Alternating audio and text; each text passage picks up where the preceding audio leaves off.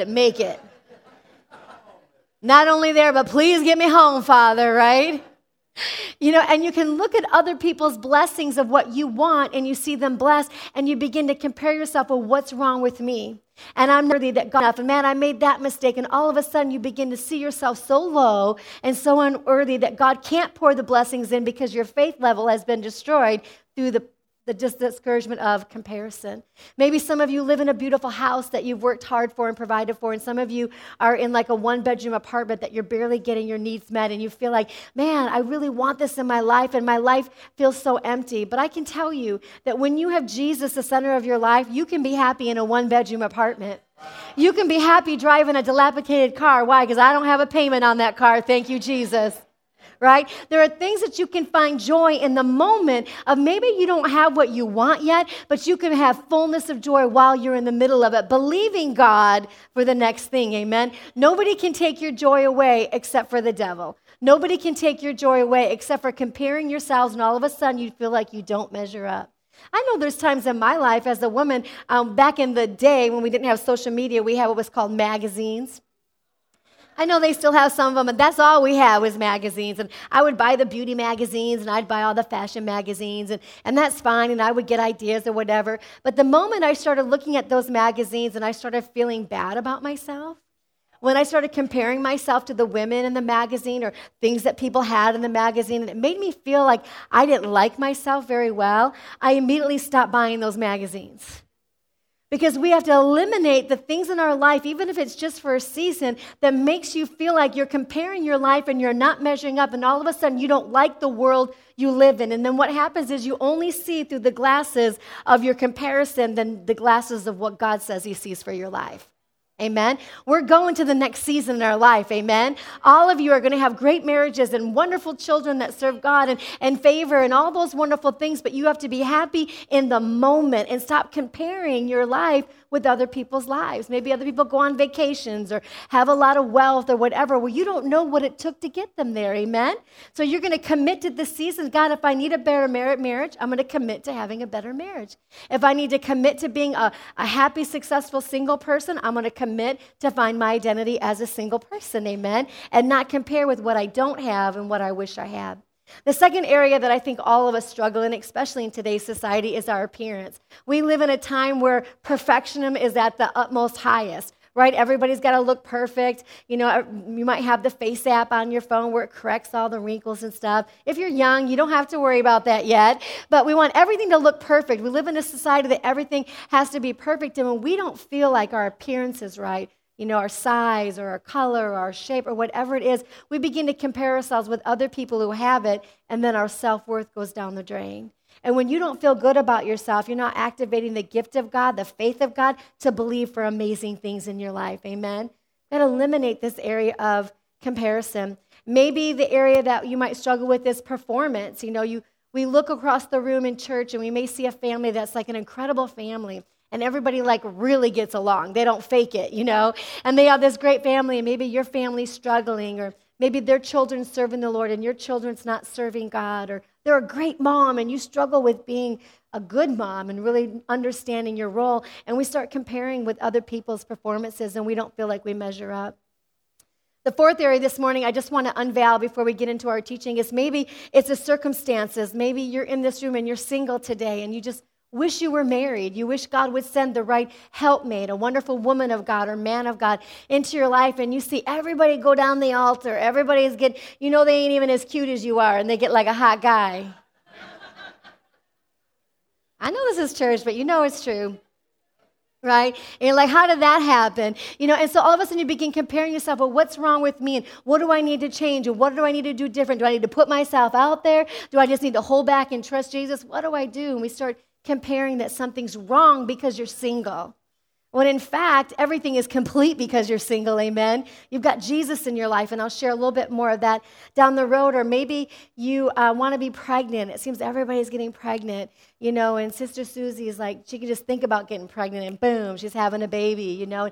And you wonder, and it's real, women want to give birth and they want to have children, and you just wonder what's happening in my life. And, or maybe you wake up and you think, this isn't where I thought I would be in my life you're at this certain place in your life, a certain age, and You just didn't see your life being where it's at today, looking the way that it is, and we begin to see other people make a lot of these things, you know. Things inspire us to be better. Realize all of those things are wonderful, but they should be things that inspire us to be better, but not compare us to beat us down. And that's the difference. We can look in someone's life and say, man, I really want the marriage they've got, or what I can see anyway. What can I do in my marriage to make my marriage more amazing? Do I need to put Christ in the center of it again? Do I need to make sure my family is attending church so that we can get the word of God and serve? Because we know Jesus has to be in the center of everything, right? So, what do you need to do right now to, hey, that inspires me to be better instead of comparing that you're not good enough and feel worthless? And then what do we do? We make wrong decisions or we throw in the towel and we just quit trying. And we end up in 2021 the same way that we entered 2020. Amen? God wants us to quit that area of comparison. So I want to share with you this morning is why does God hate when we compare? Why is that so important? We find it in the Word of God, but why is that so important to God? And the first point that I have this morning is number one comparison is the death of contentment. When you begin to compare yourself in any area of your life, the peace and the joy of the moment goes out the door. And that word contentment means this it means, um, it means happiness and satisfaction. See, God has called you to live a life that is happy and satisfied no matter what you have. I've told this story before. I had friends that were very, they pursued money and things, and they got this mansion in Las Sendas, you know, in Mesa, and they literally had this incredible home. And I remember walking through it going, oh my gosh, this home is like incredible. I would dream to be drinking coffee in front of this pool, you know. It was so awesome. But as I began to listen to their life, one was going this way and one was going that way, and they never sat down and just enjoyed coffee in front of that pool because they were so busy trying to aspire and attain and find this place of happiness and satisfaction that they lost their marriage in the middle. They lost contentment in the middle of what they thought they'd find joy in. And I remember thinking to myself, I wonder when's the last time they actually sat on that couch overlooking this beautiful mountain that they worked so hard for and just enjoyed each other. And you know what ended up happening? That marriage was destroyed. They ended up getting divorced and losing everything. Why? Because when you are searching after things in comparison, you lose your contentment and joy in life. I've been without and I've had things, and I'm going to tell you as long as I got Jesus, I got everything. As long as Jesus is the center of my peace and my joy, it doesn't matter what the world thinks. It doesn't matter what people think. It doesn't matter the standard of what life should look like to the world. I know what Jesus has in my life. Amen. And I'm going to find peace and joy in the middle of what I'm believing God for. So, comparison is the death of contentment. And the opposite of contentment is what? It's misery. When you compare yourself to other people's lives, it makes you miserable. It makes you unhappy, right? And it causes a sadness in your heart. So we have to eliminate that and say, God, that is something I want, and I'm going to believe you for it, but I'm going to choose joy right now. And I'm going to teach you how to do that in just a minute. But when you begin to compare yourself to others, all of a sudden you find yourself striving. And you get in the flesh and you're striving and you're working harder and you're trying to prove yourself. You're trying to prove your point. You're trying to do it all in the works of the flesh and you grow tired and you grow frustrated and you get angry because you're trying to attain something in the flesh that you can only contain it by the peace of joy and trusting in God. Amen. You'll always find yourself looking at someone else's life, looking at someone else's business or marriage or ministry, and feeling left behind. And feeling left behind. I know as a pastor of this church, God has done incredible things in this ministry. But I have a big vision for this ministry. I see thousands, and I see another auditorium, and I see us reaching the lost for Jesus, and I see amazing things. But if I look to the world and I see things on social media, my pastor friends who have 5,000, 6,000 church members, and I begin to compare myself, I lose the contentment with what I have right now. And this is great. This is amazing. And if the enemy can get us looking, feeling left behind, we'll miss the goodness that's right in front of us. If I'm only looking to fill this church with 12,000 people, I'll miss the young married, the married couple that the marriage was restored over here. I'll miss the joy of the, a person who came in here, drug addict, and was set free by Jesus Christ and redeemed. Amen. I'll miss all the deliverance that's happening right in front of me because I've lost my contentment for right now. And then what happens when you lose your contentment from right now and you keep looking over the fence? What you have right now will die and fade away. If I kept looking into another field, and boy, my church ain't that, and our church isn't that, and we don't have that, this church would suffer and it would begin to die, and you would lose the joy of the season also. Do you see how dangerous comparing ourselves with others? Do, we, do I want a church that will touch the world? Yes. But boy, I'm so happy with right now. I'm thankful for the 700 people that call Faith Builders Church home, amen, because there was about 300 two years ago that didn't. And I can thank Jesus for the more that does right now, amen. You can thank God for the husband you have right now. Maybe he's not where you want him to be. Maybe he's got his own struggles, but don't look to another person and say, well, you need to be that guy right there. Well, you don't know what that guy right there is behind closed doors at home, so you may not want to wish that or pray that on your husband, right? No, you want the husband God's called him to be. You want the wife that God's called her to be. Amen. Not somebody else, but be thankful for the goodness that's right there. And when you begin to thank God, God now can come in and work the way where there seems to be no way. Amen. Comparison is the death of contentment, peace, and joy and happiness in our life.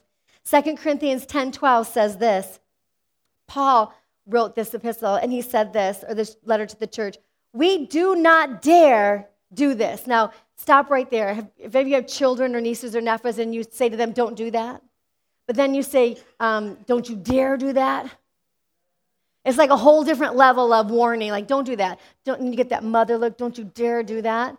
And I believe that's what Paul's doing. He says, don't, don't you dare do this. Don't compare yourself with others. Don't compare where they're at and where you're at because the end is only destruction. So he goes on to say, we do not dare do this to classify or compare ourselves with some who commend themselves. In other words, those who are already where we want to be. When they measure themselves by people cross to them themselves and compare themselves with themselves, what's the Bible say? They are not wise.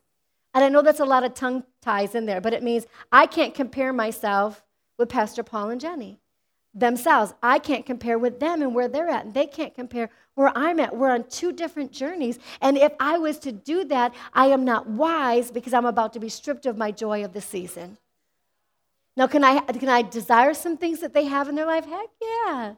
And they probably desire some things I have in my life. Who wouldn't want, you know, all of this? Are you jealous of my skirt, Pastor Paul? He was trying to wear the Faith Sisters t shirt early, but earlier we told him he couldn't. I'm just kidding. He said he didn't want to. I'm just kidding. I think he should. It look awesome. But anyway, we can't compare. We can be inspired, but not compared to the point where now, if I was so jealous of them and their things that's going on in their life, now that puts a wedge between our relationship. Now all of a sudden, I'm, I'm um, being bitter towards them, which we'll talk about in a minute, because jealousy has seeped in and it's destroying a relationship that God called to provoke one another instead of to compete with one another. Amen? So you're not wise when you compare yourself. What does it do? It steals your joy, it robs the meaning of right now. The joy of right now. Amen? It destroys marriages because you're comparing. It destroys friendships. It destroys ministries because people start to compare in the ministry. Success is this success is being who God wants you to be, not who you wish you were. Who does God want you to be in this season? Not that you can't dream for the next, but what about right now? Amen. And I want to read uh, Galatians 6 4 to you, and it says this each one, of, each one should test their own actions. Then they can take pride in themselves alone without comparing themselves to someone else. So, what does it mean? It says each one should test their own actions. He's saying, stop and check your heart.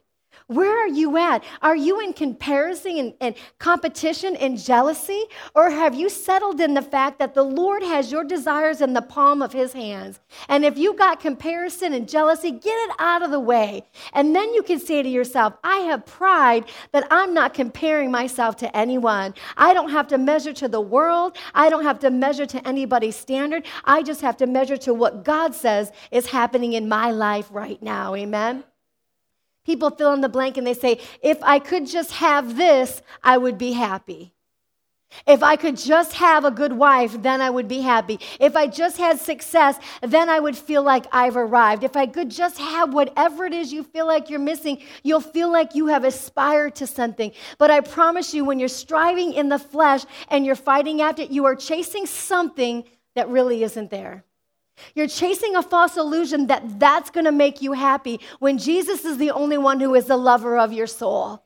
Jesus is the only one at the end of the day that can make you happy. And you're striving and toiling for approval that really is never going to exist. And I have this example. I pulled some uh, mirage pictures, and living in Arizona, you all have seen plenty of this, but that, that illusion of water, that illusion of refreshing or what is promised or what you're chasing is like it's so real and it's ahead of you, and you're striving after it, but you never can quite get there.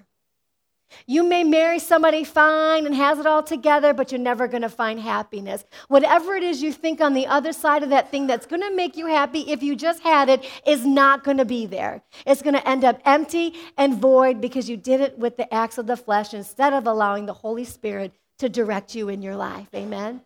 All you got to do is look at Hollywood. It's full of people who have everything and they're miserable and they're unhappy right? Justin Bieber, who got it all when he was like 12 years old, now had to go through psychological, and he's still healing, and he's still get, getting men of God around him. And he found a little bitty house in LA when he could have it all because he realized having it all does not bring true happiness. Having Jesus, amen? Having Jesus in the center of it makes us happy. And not allowing your life to try to measure up to anybody else's expectations. Listen, people will even put their expectations on you and what your life should look like right now. I know for me, my journey, my life, God has called me to singleness for a season. Lots of them, actually.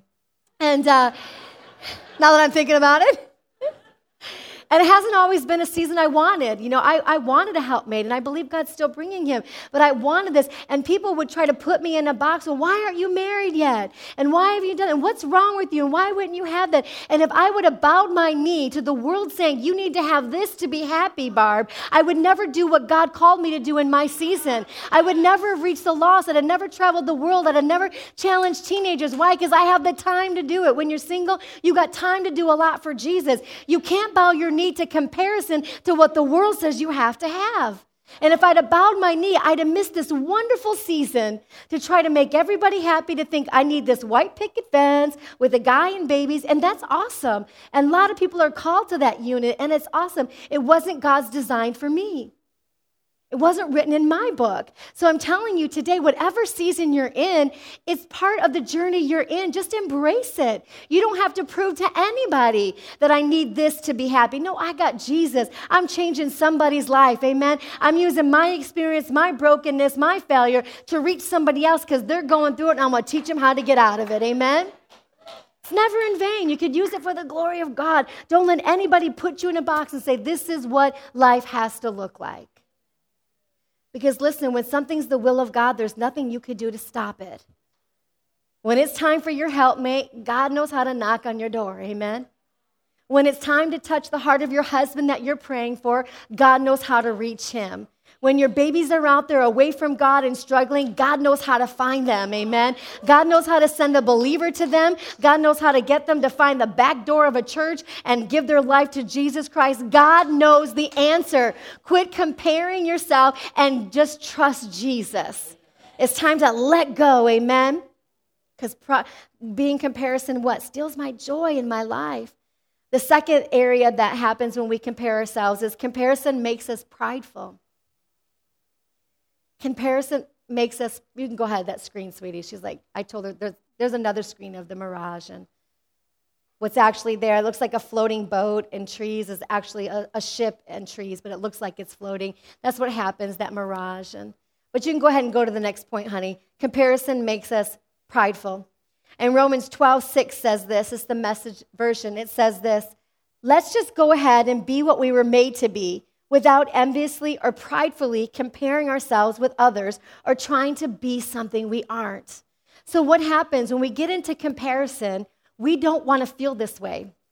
And I don't want anybody to see me the way that I feel and what I'm missing from my life. So, what do we do? We begin to self preserve ourselves. I'm going to put up a wall of protection that life is good and I'm good, and I'm going to start being prideful about everybody else's blessing. And I may do this. Maybe they have a good marriage. Well, I would have never married that girl. Right? I'm criticizing what somebody else is doing because I'm not happy that I don't have it. So I'm criticizing the way I would never raise my kids like that. Well, you probably ain't had one yet. You'll do anything to your crazy kids, right? Once they start acting out, you do crazy stuff with your kids. You have to repent of it later, right? Because kids will get on your last nerve. So we criticize, we can critique how a church, well, I would never do that in that church. I would never have that program. We don't know because you're not running it. It's so easy to stand back prideful and critical of what somebody else has engaged in by faith to make happen, when in fact we're standing back not doing anything at all. Right? So we have to be careful that when you get into contentment, it not only steals your joy, now you're separating relationships, friendships, probably godly connections you're called to have in the future but because of our comparison and jealousy has seeped in, now we've got prideful, and I'm not going to show you the real me. Right? We have to be very careful of that. We need to learn, and we'll get to this in a minute, but celebrate other people's wins. Amen? Celebrate other people, knowing that yours is just around the corner. The greatest sign of humility is when you can celebrate someone that receives something that you desire. And that's hard sometimes because the flesh is just hurting. Why? Because Jealousy, I heard a pastor say this once jealousy is feeling that you, not that you don't want to be happy for them, but you don't think it's ever going to happen for you. And that's why we get jealous.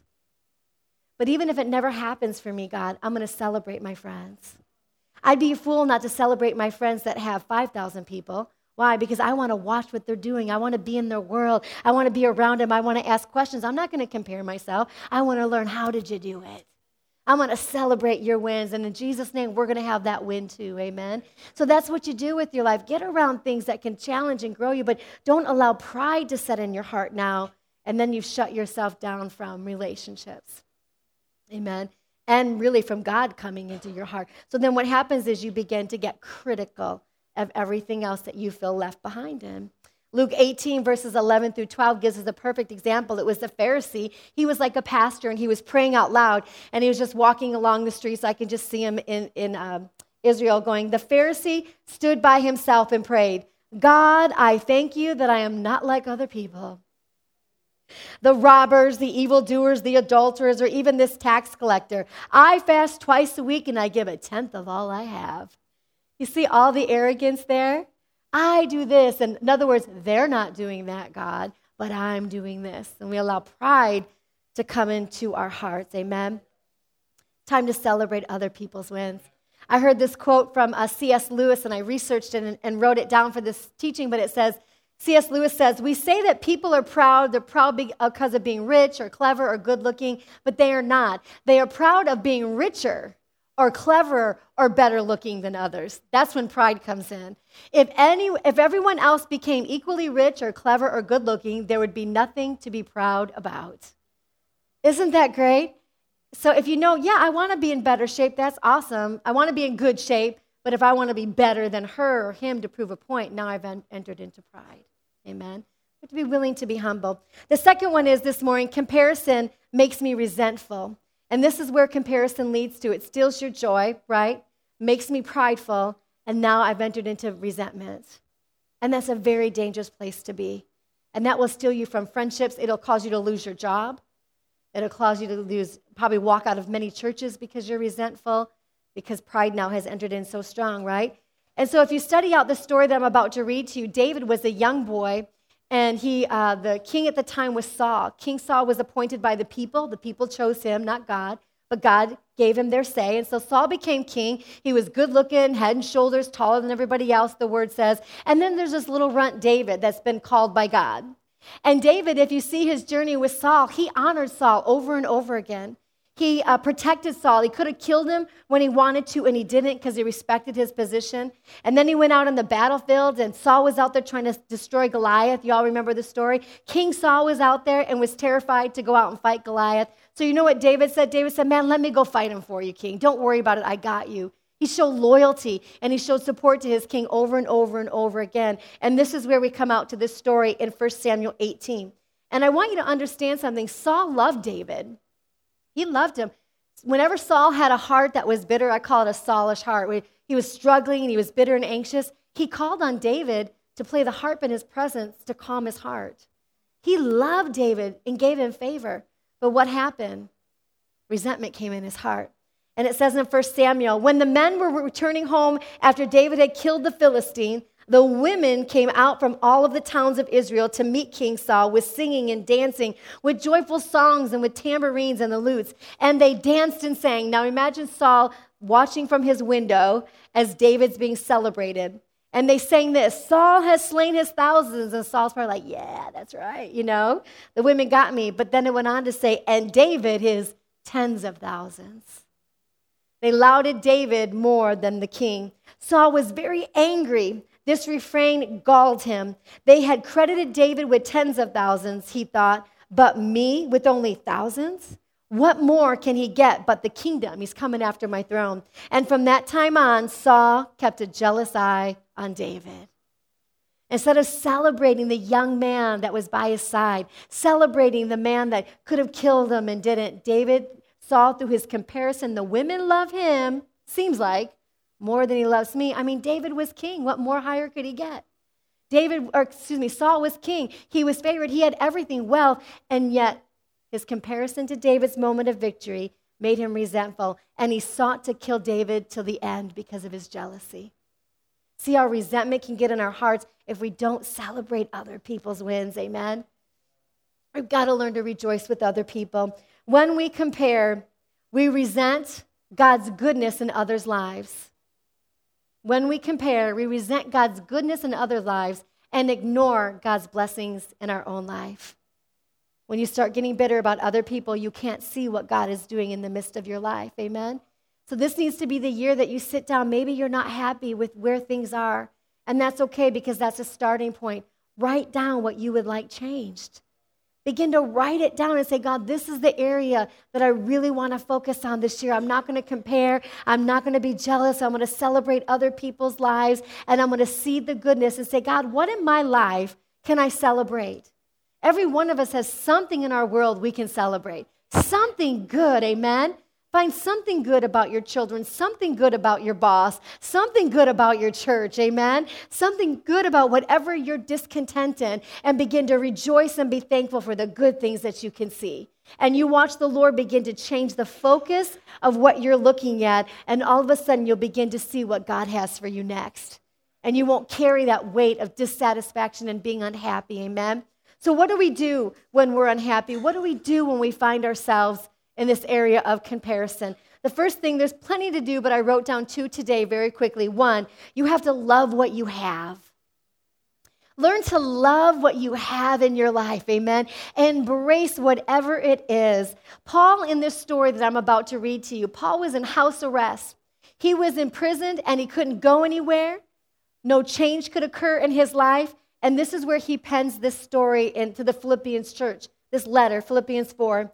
I'm not saying this because I'm in need, right? I'm not in need. I'm saying this for I have learned to be content in whatever I have. It takes time to learn what you love. It takes time to remember to go back to the things that you can be content with. It may not change overnight, but you can begin to thank God that you can be content. What does that mean? I'm happy. I'm satisfied. If I never get married, I'm happy, God. If I'm never able to give birth to my own child, I'm happy, God. If I stay in this apartment, I'm happy. I'm going to find contentment in this season that I'm in. Amen. He said, whatever the circumstances I've ever been in, I know what it is to be in need and I know what it is to have plenty. I have learned the secret of being content in any and every situation, whether I'm well fed or whether I'm hungry, whether I'm living in plenty or I'm in want. I can do all things through Christ Jesus. You can be content in your life, amen. You can be happy in the season that you're in, knowing it's not forever. I'm not staying here, God. I'm believing for the good things, but in the meantime, I'm not going to lose my joy. I'm not going to lose my peace, amen. I'm going to love my friends. I'm going to love my church. I'm going to love the couples that are around me. I'm going to choose to embrace what I have in my life and love it, amen. I was reading this book this week, uh, just started it called Half Halftime. And it's talking about the time of your life where it's the half, the midpoint of your life, and learning what's the next season of your life. And, um, and the book starts off with talking about going from success to satisfaction. Because our whole first of our life, we're just driving to success, aren't we? I've got this goal. I need to get married. I need to have kids. I need to have the white picket fence. I got to have this savings account. And those are all great goals. But at the end of the day, some people don't realize it till they're in their 50s that what I'm really looking for is satisfaction. I'm really looking just to be happy. So don't wait until you're in your 50s and get older. Learn to be satisfied right now. Amen. Learn to be content right now with all things, knowing I'm going towards the goal of what God has for my life. We have to stop the comparison. You don't need bigger, better, anything. Amen. You don't need it. Does God want it for you? Sure. And can you desire it? Yes, but we don't need it to be happy. I can be content in all things, just like Paul talked about. Success is not about being inferior or superior to someone else, it's about being who God says that you are and not something that you're not. Amen. And if you could take the blinders off that you're only going to feel loved or important if you had this thing, because it's such a deception, and learn to go that you're complete because you have Jesus. The second thing, as we'll close this morning, first you got to love what you have. And number two, you have to know who you are. Know who you are in Christ Jesus.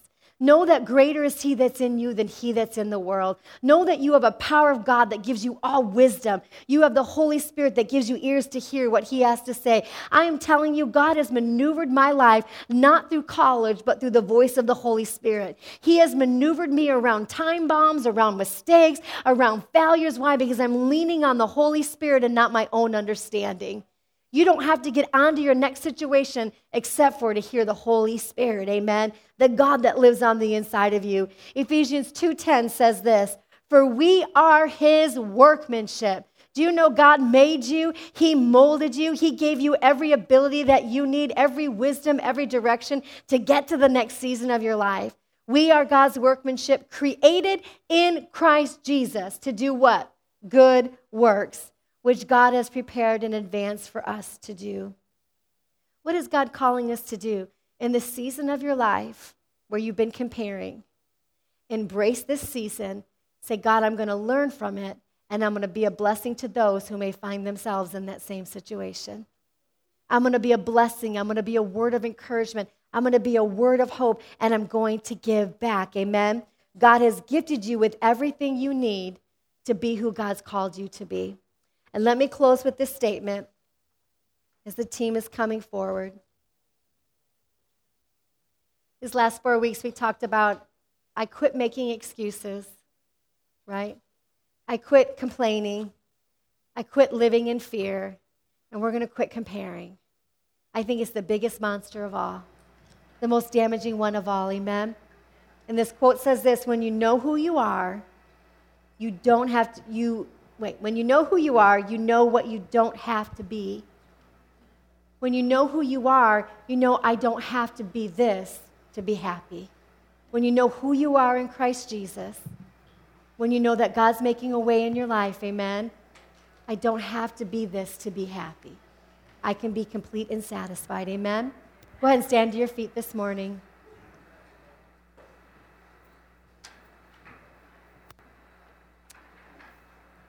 And I want to pray this morning over the areas of comparison and also any areas that jealousy and resentment has entered in. And we're going to ask the Lord to take that off of our hearts. Amen. And maybe you're here this morning and that resentment has separated you from people. We're going to pray the Lord brings that back together in your life. Amen. Before I pray, before anyone leaves, we have some visitors here today, and I want to make sure the whole reason why we come together as a church is that everyone has an opportunity to know Jesus as your Lord and Savior. Amen. That maybe you walked in this door today and you're away from God and you're only here for whatever reason that you walked in these doors today. God knows. And He wants to capture your heart. He wants to, you to fall in love with Him. Maybe there's some that are just coming back to Jesus and you just need to make things right and the Holy Spirit's just on you, convicting your, your heart today. This is the opportunity for you to surrender back to Jesus. All the I quits don't matter if you don't say yes to Jesus. Amen. None of it matters without having Jesus the center of your life. So I'm going to ask everyone to repeat this prayer after me. Jesus says, if you confess with my mouth, your mouth, believe in your heart, you will be saved. And it's a, a confession of faith and admittance that you need a Savior. We've all been here at one point or another, and we're all going to say this together so that those of you who want to say it for the first time will have courage. We're going to receive Jesus together this morning. Just repeat after me. Say, Dear Heavenly Father, I'm asking you to forgive me of all of my sin. I need to make you my Lord and my Savior. I surrender all. And Father God, any areas of comparison or jealousy or resentment, I'm going to let it go. And I receive your grace, your peace, and your joy to restore my heart today. In Jesus' name. Amen. Just lift your hands up all over the place. Father, I thank you for today. I thank you for everyone that's here in this room. And Father, where comparison has been a bondage and holding them captive, we thank you today that you are setting them free by the Holy Spirit. They are free to be who they are, God. They are free to live their life with no shame, no wondering what people think, Father God. That, Lord, they are a, a release from uh, the pleasing of people today, and they are free, Father God, to be who they are in this season. And we celebrate this seasons of our lives, of our church, Father God, of every family in this house in the name of Jesus. Father, we cover them with the blood of the Lamb. Let them feel your presence as they leave here today and the voice of you, Holy Spirit. And we thank you for it in Jesus' name. Everyone said, Amen and amen. Give the Lord a praise this morning. Listen, really quick. If you said that prayer this morning, there's a card in the chair in front of you that says, I choose. If you chose Jesus today, please fill that card out. Make your way forward to our prayer partners here. They want to give you a Bible and some information of what it means to walk with Jesus. Saying a prayer is not enough. Learning how to walk with Jesus is the key. Amen. And then, ladies, we have a few extra Faith Sister t shirts out there. They're going to go quick, so go buy them up. We have all sizes available. I love you all. Have a blessed day, and we'll see you next Sunday.